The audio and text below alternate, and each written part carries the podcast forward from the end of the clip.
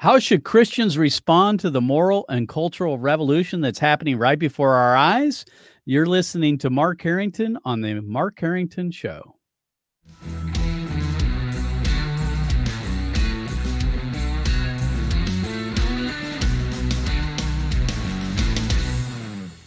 The Mark Harrington Show is brought to you by Created Equal, and you can support our work by going to createdequal.org. And you also follow the program by going to markharringtonshow.com. You can subscribe to our program on YouTube, follow us on Facebook, and on all the popular podcast platforms. So, today on the program, I want to talk about three responses to the moral and cultural revolution that's happening right before our eyes. And the reason why I'm bringing this up is because after the Biden administration assumed power on January 20th of this year, I got to thinking about what is the goal of the pro life movement specifically at this point. Uh, we've now seen 48 straight years of unabated child killing in America. And it, it was a time for me to reflect on where we've been and where we're going as a movement. And as the head of Created Equal, obviously, it was time for me to take some inventory on what's going on in the country. And it just brought to my mind why we're doing what we're doing and what's the goal for the pro life movement. And so I asked that question and I got a lot of different responses. A lot of people would say the goal of movement is to save babies. And that's true, it is in part. Uh, people would say the goal of the movement's to change hearts and minds. That's true as well, and that's what Created Equal does. Some would say, well, it's just to regulate abortion, uh, not to outlaw it. Well, I think all those things are, uh, you know, have some merit, but the goal of the pro-life movement has always been to outlaw abortion, to criminalize it, uh, and it still should be our goal, even today. Now, almost 50 years after the uh, decision of Roe versus Wade. So I want to today I want to talk about the political realities that uh, we face and assess those uh, in the and try to give a kind of state of the uh, pro-life movement. Uh, and I want to analyze the three possible responses that we can have to what I think we're witnessing in America, and that is a complete, total moral and cultural revolution. So, when we look at the three possibilities to the reality of what we're seeing politically, and culturally, and morally in America, uh, there are really only three. Uh, the first, I think, is this. Uh, this is the first response we could have. And that is that we can be idealistic and naive and kind of bury our heads in the sand and ignore what's going on in culture and just keep doing what we've been doing for 48 years. Uh, and, and frankly, there are folks in our movement that continue to do that. They they have the same narrative they've had for the last 10 years, uh, and that is that we're winning and that we're making progress. Uh, in my opinion, if that's the point of view that you have, then you're really not paying very close attention. Uh, I think, in many respects, if you hold the position that Roe versus Wade is on the cusp of being overturned, uh, that we're winning the the abortion debate. Uh, in my view, that is at best wishful thinking, and probably at worst uh, not being truthful, frankly.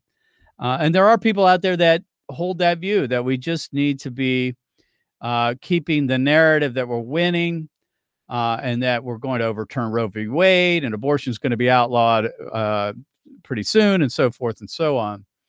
But I think that's naive and I think it's a little too idealistic.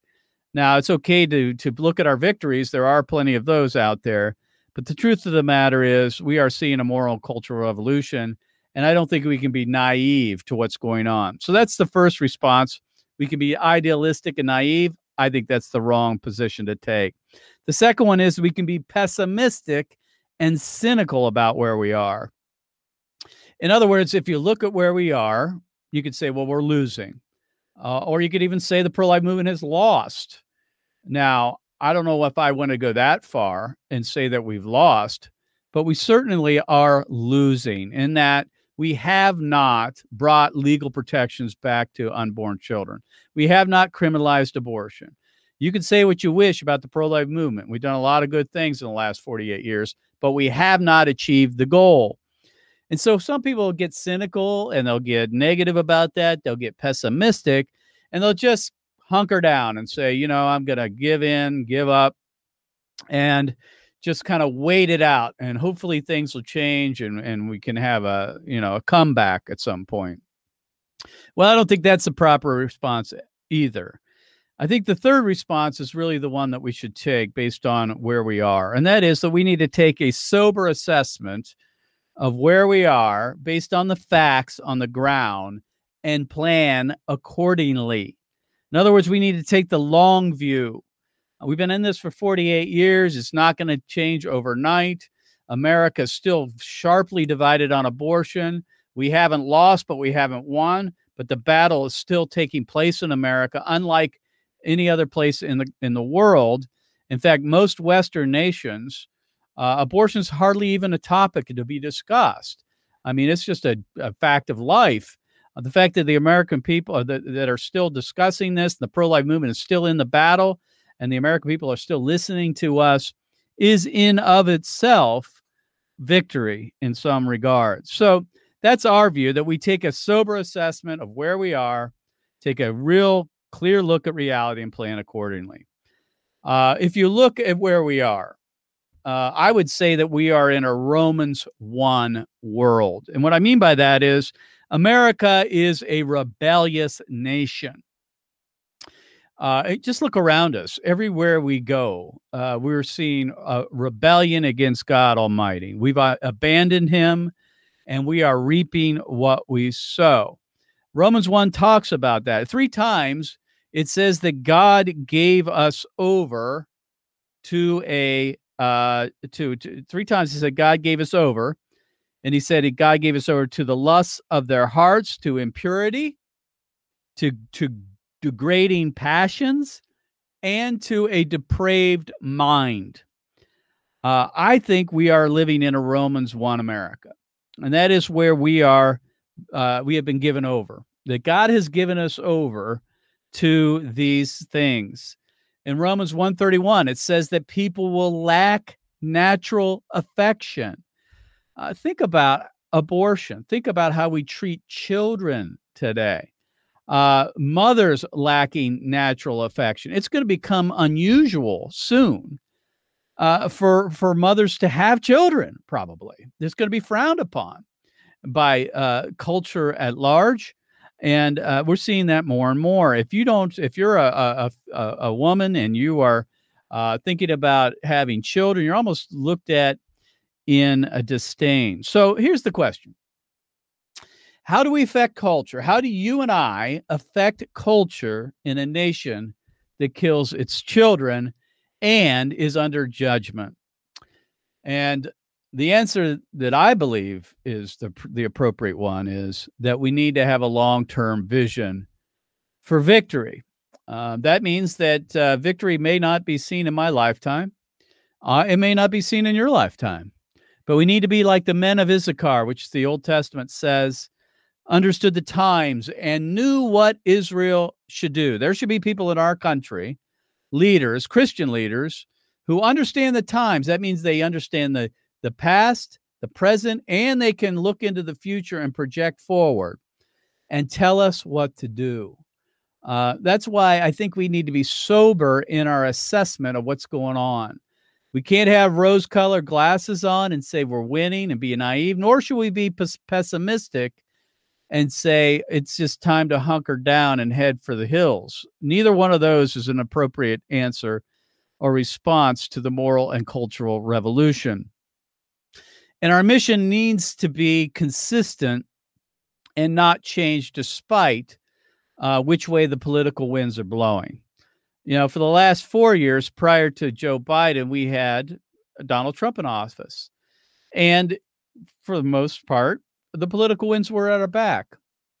Uh, Donald Trump did some good things for the pro life movement. But in one election cycle, that's all wiped out. And so, whether we have Joe Biden or we have Donald Trump or anyone else, we need to understand the times and know what we should do uh, despite the political winds. So, what would the strategy be? What should it be? What should the long view be? What should we be working for in the midst of what we're witnessing, which is a moral and cultural revolution right before our eyes? Well, first of all, we need to know what a strategy is. What is strategy? We talk about t- strategy and we talk about tactics. Strategy and tactics. There's a difference between the two of those. Strategy is the overarching um, uh, the overarching steps that we take to achieve a particular goal. It's the long term vision of what we're doing, it's the vision and goal, it's the general idea. The tactics are the specific actions that we would take or steps to achieving that goal. So, we may have the overall vision of bringing legal protections to unborn babies, which would be the strategy. But how do we get there? How do we get there? We get there by the use of tactics, and those tactics can change over time, and they probably should. From the position of created equal, one of the things that has not changed is the tactic of the use of abortion victim photography. We believe that that tactic is necessary to educate and to prick the conscience of the nation and cause it to repent. And so we believe in that tactic. We also believe in the use of the gospel. Now that's not really a tactic. That is that is it. That's all of it. But we believe that we need to bring those both together. That is the the the sharing of the gospel along with the sharing of the truth of abortion using victim photography. And that's why we go out on the street using large photographs and video of abortion procedures. Now, if you don't believe me, you listen to the uh, the great social reformer Dr. Martin Luther King Jr., who wrote in his letter from the Birmingham jail. He said this. He talked about creating tension for the purposes of bothering people to get him to think. And he said this quote, nonviolent direct action seeks to create such a crisis and foster such a tension that a community which was constantly had constantly refused to negotiate, is forced to confront the issue. It seeks to so dramatize the issue that it can no longer be ignored. Dr. King talked about creative tension. And the way we do that is the use of abortion victim photography. Now, what he did is he staged large protest events in which he knew white racists would react in a particular way and he had that filmed by the major media, and that changed America. So the reason we use abortion victim photography is because social reformers has historically done it, and su- successful social reformers have always used images of injustice to dramatize um, the victims. The other reason is is that it's a way of loving our neighbor. Uh, unborn children we can't actually meet uh, because they're not here. They're either in the mother's womb or they're killed by abortion. By, by showing these victims, we stand in solidarity with them and share in their suffering. So, the two reasons why we use victim photography is because it works and because we love our neighbors by doing it. Now, don't believe me. Social reformers throughout history, and I do an entire talk on this, have used victim photography to make their point. The best known example of that is the story of Emmett Till. And Emmett Till was a young boy, um, and he lived in uh, in Chicago with his mother in 1955, and he wanted to go visit his uncle, his great uncle, in Money, Mississippi, over the summer before he went back to school. And his mother was very hesitant to send him there for obvious reasons because Emmett was African American. And uh, back in those times, you know how they treated African Americans in the South. But she was a praying lady, so she decided to send Emmett to uh, Money, Mississippi. But she gave him a couple rules. The first one was this She said, Emmett, I don't want you to ever speak to a white person unless they speak to you first. She also said, Never look at a white person in the eye. Rather, look at their feet or the ground in deference or respect to them. And then thirdly, he said if if a white person follows you or comes up to you on the sidewalk, step aside and let them pass. And then thirdly, if you go to the local store to get your favorite treat, which in this case was a was bubblegum, don't put the coin on in the hands of the white clerk because white does not touch black in uh, Money, Mississippi in 1955. So Mamie Till sent Emmett uh, to Money, Mississippi, and it didn't take long. Emmett uh, went to the corner store and said some inappropriate comments to the white clerk. We don't know exactly what happened. But within uh, several days, at 2 a.m., uh, Emmett was taken at gunpoint out of his uncle's house, and it was the last time he was seen alive. And his naked body was found in the Tallahatchie River, uh, wrapped in a around a gin fan uh, uh, with Bob wire to weigh him down. Now, the coroner in Money, Mississippi, did not want to uh, send the the uh, the body, the the casket to Chicago without sealing it. And the reason why he wanted to seal it is because he didn't want America to see how white people treated young black men in Money, Mississippi. So he tried to seal it completely shut. Uh, we understand that because there's an effort even today to suppress the truth about abortion or any other injustice that's uh, politically incorrect or supported by the general culture. So at the funeral in in um, in Chicago, Mamie Till, his mother, was surrounded by reporters who were asking her about this, and they asked her. They said, "Mrs. Till, Mrs. Till, are you going to have an open casket, uh, open casket service for your son?" In which she said, "Yes, I am." And they said, But Mrs. Till, don't you understand the condition of your son's body? Why would you do that? And she said, quote, I want the whole world to see what happened to my son. That weekend, 50,000 people streamed by the casket of Emmett Till at his funeral.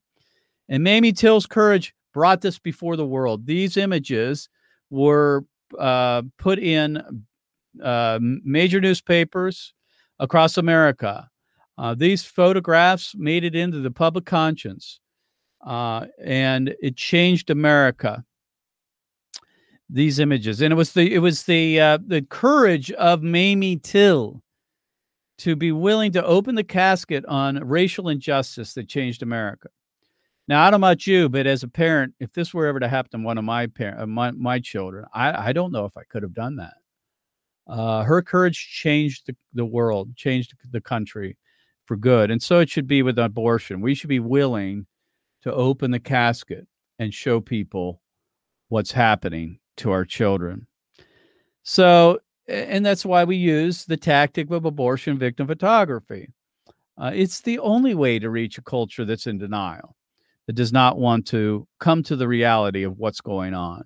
Words are words alone are inadequate. Uh, despite the fact that we might have the best arguments, they aren't good enough to change enough hearts you have to prick their conscience in order to change them. The other reason is we need to be a prophetic witness, that is, warning the nation that the shedding of innocent blood destroys nations. There is no coincidence as to why what's happening in America is just not happening in a vacuum. There's a reason why we're seeing death and destruction in our streets.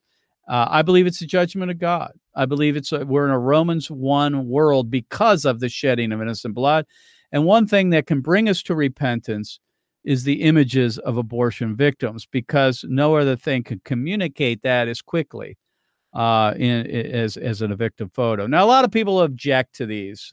And even after 50 years of legalized child killing, people still disagree with the tactic. And they say, Mark, you know, this just turns people off. And they'll say, what about the children? What about post abortive women? And and doesn't this just dehumanize them further? Well, let me take a minute and unpack each one of those. Uh, one of the comments we get often is that abortion victim photography uh, is inappropriate for children, that they should not see them. No, let me be clear here. Uh, our organization does not target children. We don't go to daycares or elementary schools. We avoid them as, as much as possible. But we understand in a nation where the public policy is is abortion that is the legal public policy of our nation our government when it's killing babies then they should be shown and seen publicly and unfortunately as a result of that children are going to see them on occasion. Uh, we don't intend that, but it's the alternative is worse. Is that is we're going to censor ourselves because it's possible that well children might see these. Again, we don't target them, but it's been my experience over the years that children get it. It's the parents that don't get it. The children get it. Often they'll come up to the photo and look at it and say, "Daddy, who hurt the baby? Who hurt the baby?" It's that simple. Children are innocent. They understand what they're seeing. And if they're given the response that most parents would give, and that is, uh, honey, this is a very evil world. Bad things happen, uh, and bad things happen to children. But I can assure you, what you see in that photo will never happen to you. That gives the child security. It doesn't cause stress or trauma if they're if it's explained in the context of a loving relationship with your child. Now, if the parent's pro abortion and excuses it and says, oh, that's not real and that's fake and these people are evil, to me, that's the thing that could traumatize a child, not the uh, the image itself. So the bottom line is this: we are more pro feelings than, or, or I'm sorry, pro life than we are pro feelings. That is, we realize in order to get the message out that we're going to hurt some people's feelings, including children. But we're not out to do that. We don't target them. And Mark's our experience is that children respond uh, as they should, innocently, uh, like we all should. But unfortunately, parents, adults, have built up these uh, sophisticated coping mechanisms to deny what they're seeing. One of the other reasons people give is what about post abortive women? Uh, here's the bottom line. First of all, there are a lot of things that can remind a woman of her abortion. A vacuum cleaner can remind her of her an abortion. Uh, a, a, bumper sticker that says choose life or uh, abortion stops a beating heart or anything like that. Any one of any number of things can remind them of their abortion. Uh, an abortion image can too. But the bottom line is this if we love them we are uh, hopefully trying to spare them from a second, third, fourth abortion. 40% of all abortions are repeat abortions. Uh, is it uh, to me? It's unloving to warn them of their to, and to prevent them from killing a second or third child. So we believe that there's healing. We believe that uh, women who have had abortions can uh, recover from that. And if you couch it in the the belief uh, and the understanding that post-abortive women uh, can repent, that they can receive fa- uh, uh, forgiveness of Jesus Christ, then there is hope for them when they're reminded about their abortion. Now, finally, a lot of people would say, "Well, it just turns people off." Well, here's the bottom line: if if a person doesn't have a functioning conscience they can look at this and blow it off and say, "Oh, that's that doesn't bother me," and make all the typical arguments against it, right? But there are people out there that do have a functioning conscience, and when they see these, they respond appropriately. Unfortunately, there are fewer and fewer out there like that. Uh, we live in a nation right now that's in denial about child killing. And one way, the only way, in my opinion, to wake them up is to show them the truth about it. So, you know, we believe you can be uh, you can uh, the people might hate you, but they also might hate abortion too when you show them a photo.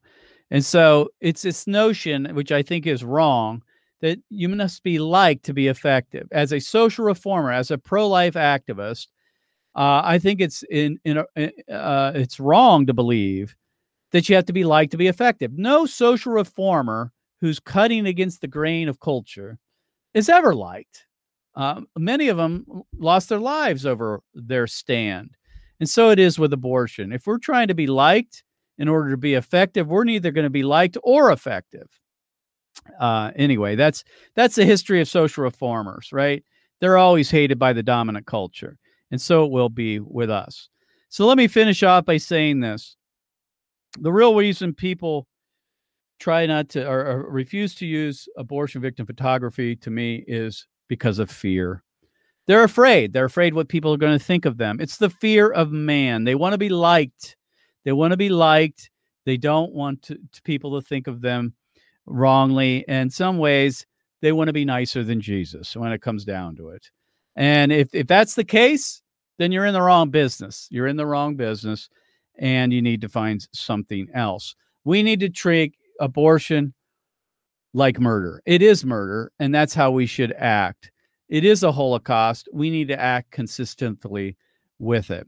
And then finally, the gospel, which I don't have a whole lot of time to share uh, about tonight, but we we obviously combine the preaching of the gospel with the tr- preaching of the truth of abortion. The urgent, which is saving babies, versus the important, which is saving souls. We try to do those both things at Created Equal. So, uh, thanks for joining me today. Uh, God bless you. God bless America. And remember, America, to bless God. You've been listening to Mark Harrington, your radio activist. For more information on how to make a difference for the cause of life, liberty, and justice, go to createdequal.org. To follow Mark, go to markharringtonshow.com. Be sure to tune in next time for your marching orders in the culture war.